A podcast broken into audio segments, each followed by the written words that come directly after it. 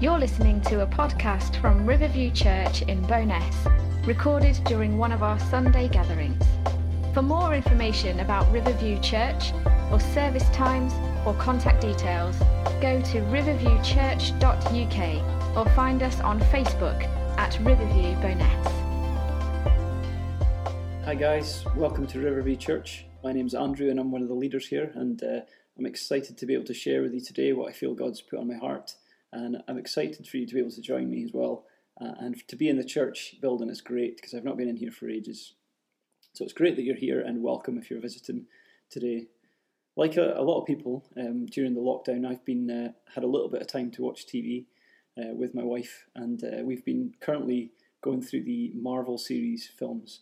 And uh, uh, right from the beginning, we've been working through them. I've heard quite a few people say this, but it's a great, really entertaining series of films, and it's also really interesting to see that as people, we, we have this innate desire to create and imagine worlds and beasts and objects of power and beyond the natural. And it's really a desire for the supernatural. And the whole, uh, the whole series is about a bunch of individual characters who possess or they're given these great supernatural powers beyond their normal human abilities. And they have to learn how to use and wield uh, these powers in the power struggle uh, between good and evil. And between those who want to use it for themselves and, and for those who want to use it for the good of everyone. And they usually have these temptations uh, to keep this power, uh, to, and they have to overcome their, their own selfishness uh, and their own will. And there's quite a few interesting parallels with biblical principles, and some of them are, are a bit tenuous, um, obviously, but still, uh, a lot of the main time, a lot of the time, the main parallel is uh, is that they have to get over themselves, uh, and that sounds pretty familiar to all of us, I'm sure. They occasionally use some actual direct quotes from the Bible in these films, which is really interesting as well, because uh, though there's a lot of people who would uh, deny and condemn the Bible as nonsense and fairy tales, they also would enjoy to imagine and immerse themselves in the internal desire for the supernatural, and, and they actually pick out some of these parts and use parts of the Bible in, in these films. If there's something built into us that uh, it's, it's almost like we know that there's more to human life uh, that we can't see and understand. We know that there's forces out there that are much bigger than us that are at work in the universe.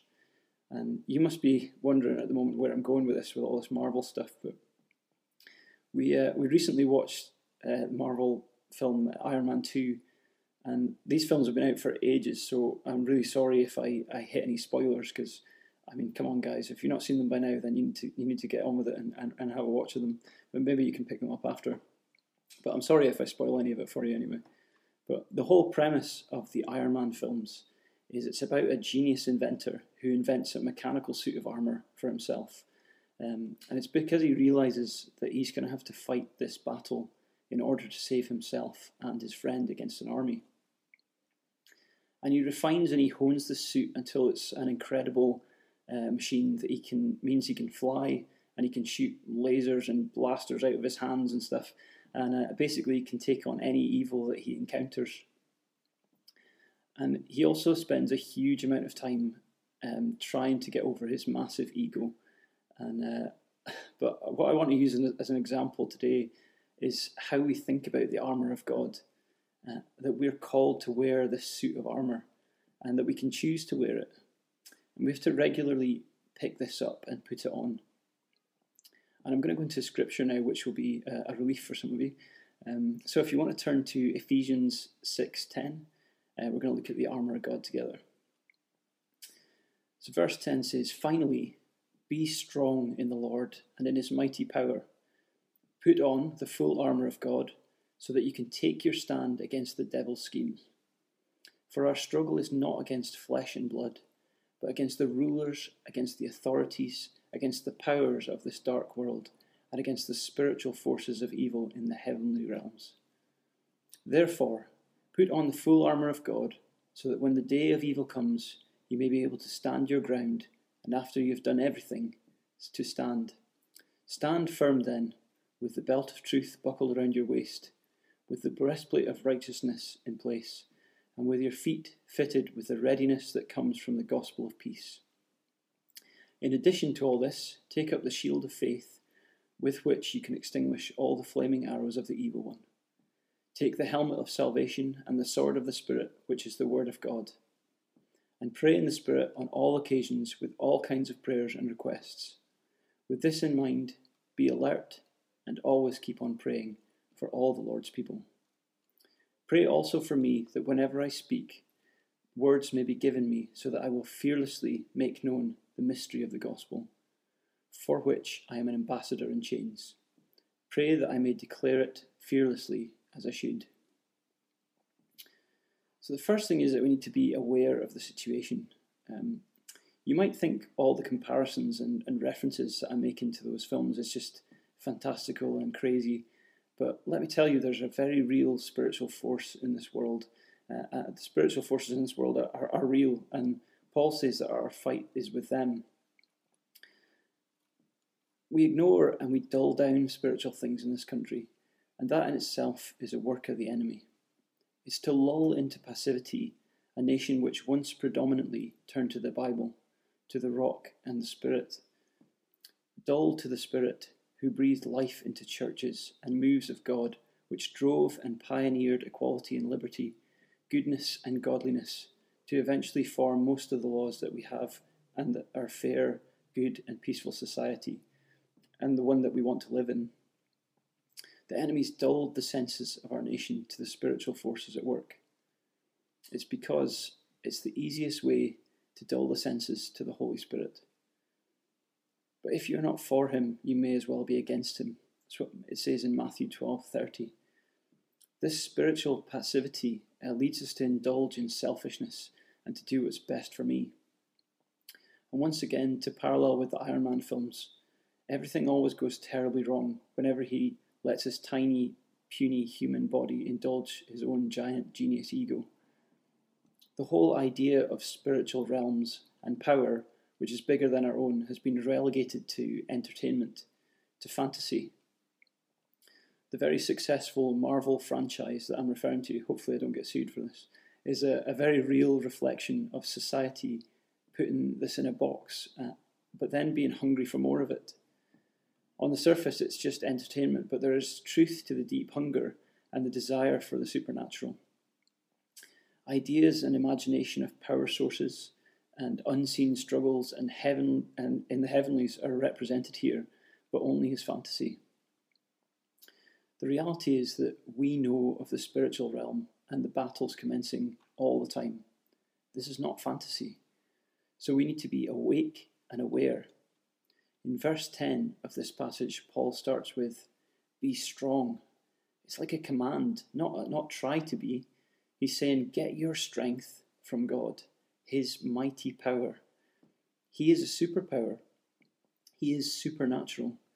He is the ultimate power in the universe that the Marvel creators attempt to imagine and to portray. And as good as some of these creative attempts are, the best earthly imaginations and ideas and CGI can't even begin to display the authority and the power and magnitude of God. Our most creative efforts just scratch the surface. He says in verse 11, Put on the armour so that you can stand against the devil's schemes and that you can keep standing. He's saying you need to be in the spiritual battle. You need this to remain standing. For our struggle is not against flesh and blood, but against the rulers, against the authorities, against the powers of this dark world, against the spiritual forces of evil in the heavenly realms. What a statement that is. I nearly couldn't say it there.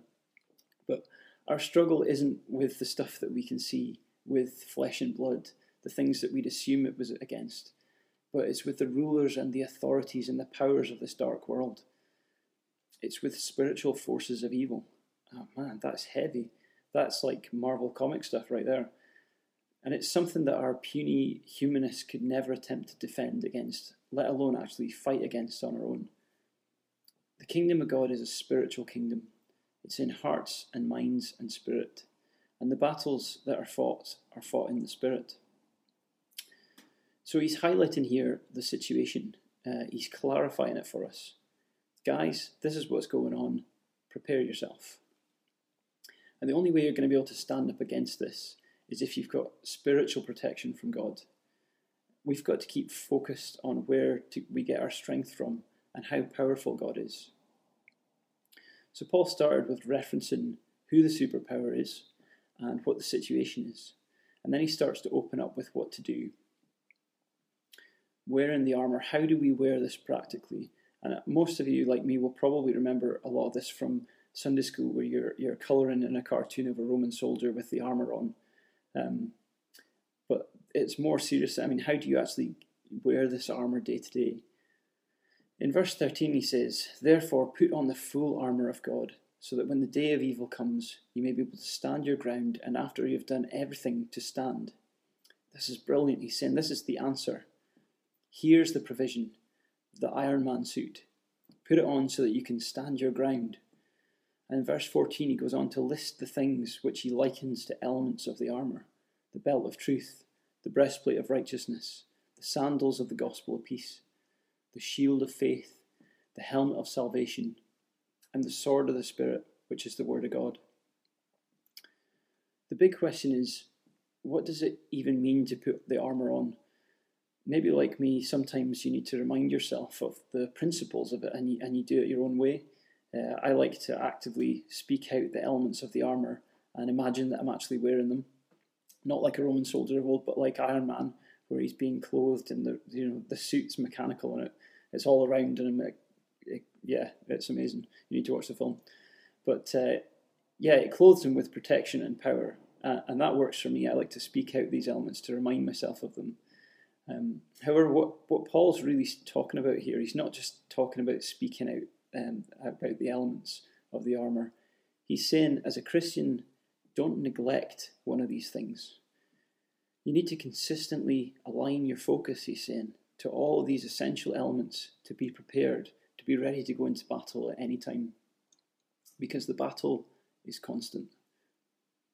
So, what he's really highlighting here with the whole armour picture is don't forget your salvation, your righteousness, your faith, the gospel, the truth, and the word. Don't forget all the things that Jesus has done for you. You need all these things to go about your day.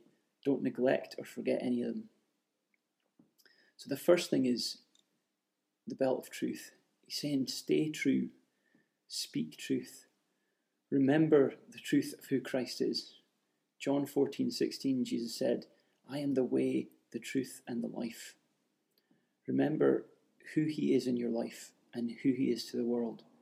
But I don't believe that this is just about living in the knowledge of, of the truth of who Christ is, but also about being real and being authentic people, being true, uh, being sincere. Then he goes on to say, put on the breastplate of righteousness.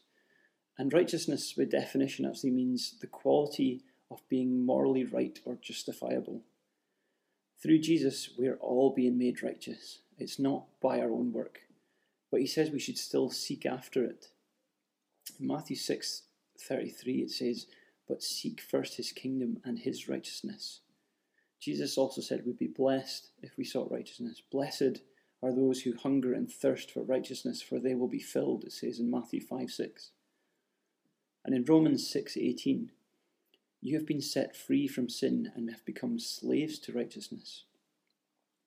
So, putting on the breastplate of righteousness is remembering to seek after what is morally good and justifiable in God's eyes.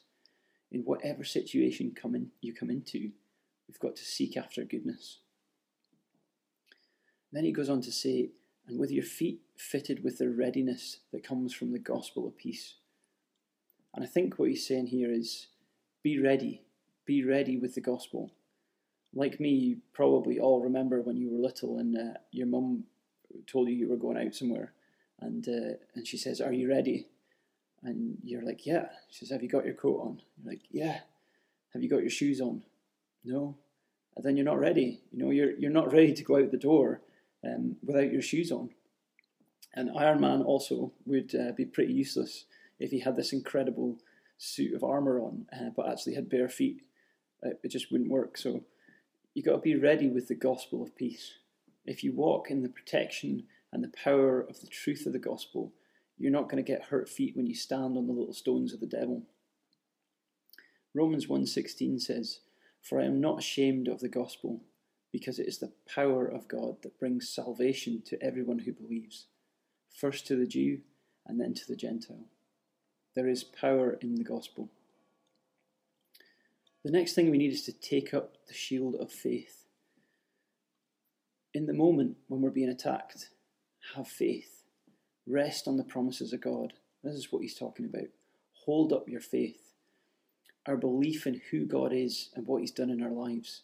We've got to have faith. It's a powerful shield against the doubts thrown by the enemy and the circumstances we find ourselves in and all the ways that he's trying to attack us.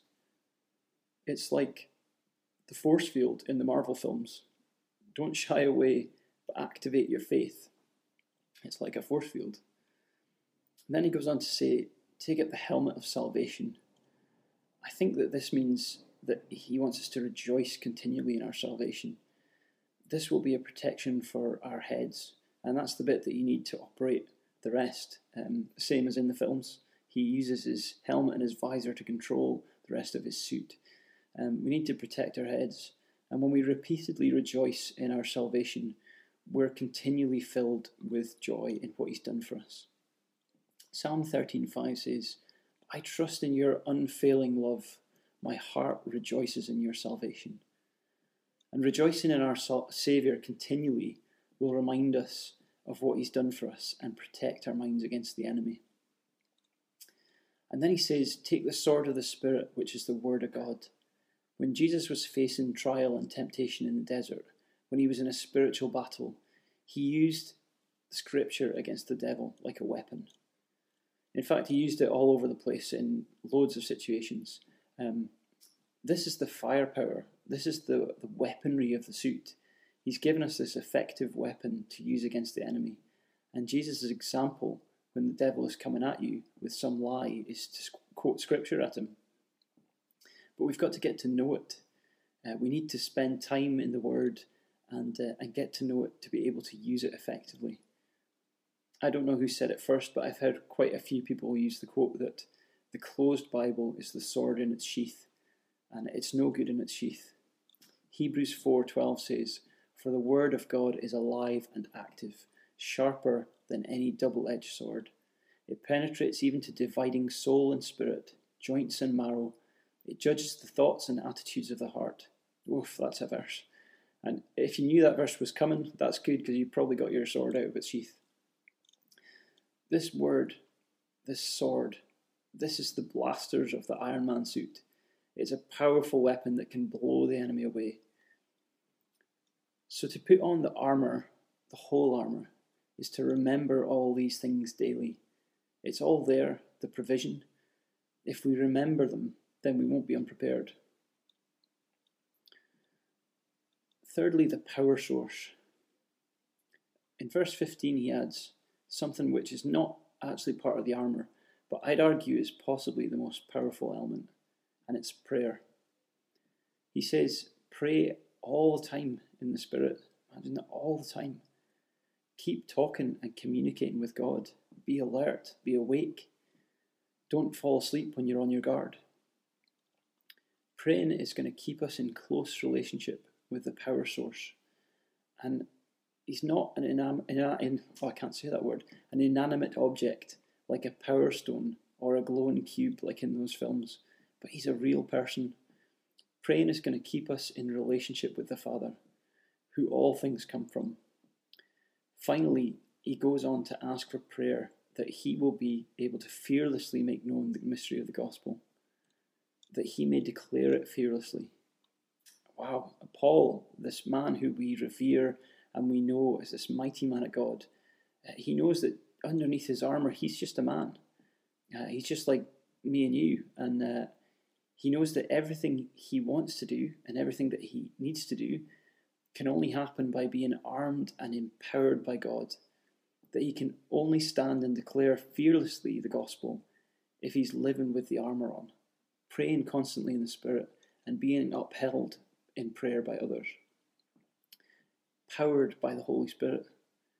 Otherwise, he's just a puny human, and like Iron Man without his suit, uh, without his power source. When Iron Man is not in his suit, he's just a weak and ordinary man like the rest.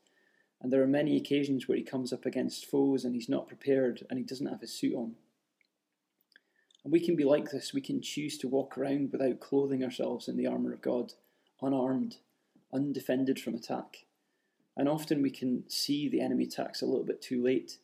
Uh, he's already taken a good swing, but we need to be protected and ready to fight. And the most awesome thing about all this is that it's real. It's not a fantastical idea imagined by somebody just for entertainment. We know and are connected to the ultimate incredible power source, who is the ultimate creator of the universe. His armour is real, his power is real. He's provided us with the armour and weapons to wield in the spiritual battles that we face. this comes to the most awesome parallel that I've got with the Iron Man films. In the original, he's dying in a cave and he's got to fabricate this power source, uh, which he basically makes into his heart. And he runs on this power source and uh, and it powers his body and, and it powers his armor as well. And he can't live without it. Something incredibly powerful has gone into his heart and now powers his whole being in his armor. Guys, the Holy Spirit has come to dwell in you, in me. He is the power of God living in us. We can dull this down so much, the extremity of this reality, the vital protection and the firepower of God. Can you imagine, in the spiritual realm, the power of the Almighty, the most extreme power and authority in the, in the universe, lives in you? Because He lives in you if you believe.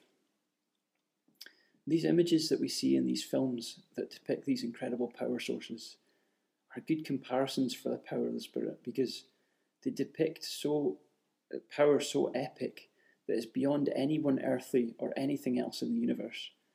And this is the actual reality of the God that we trust in, that we serve, that we love, and who loves us. When we are filled with the Spirit, He comes to dwell in our hearts, to power our being and our going, to give life to us and to the armour that we wear. This is incomparable strength and power that is more incredible than anything ever made or known, and it's a person who comes to dwell in you. What I really want to leave you with today is that the God we serve is all powerful. The spiritual battle is real, and we need to be prepared every day. He's given us the tools. Remember them, put them on, and stand. 1 Corinthians 4:20 says, "For the kingdom of God is not a matter of talk, but of power." You're an Iron Man or an Iron Woman, powered by an incredible power source and given a suit of armour that if you choose to put on daily, you can tackle anything that comes your way. But not just to defend, but to break down walls and to take down the enemy. If you haven't already, I urge you to put your trust in Christ today. Be filled with God's power in the very person of the Holy Spirit and put on the incredible armour of God. And I pray for you and for me, as Paul did, that God will give us the words to fearlessly make known the mystery of the gospel as we should. Amen.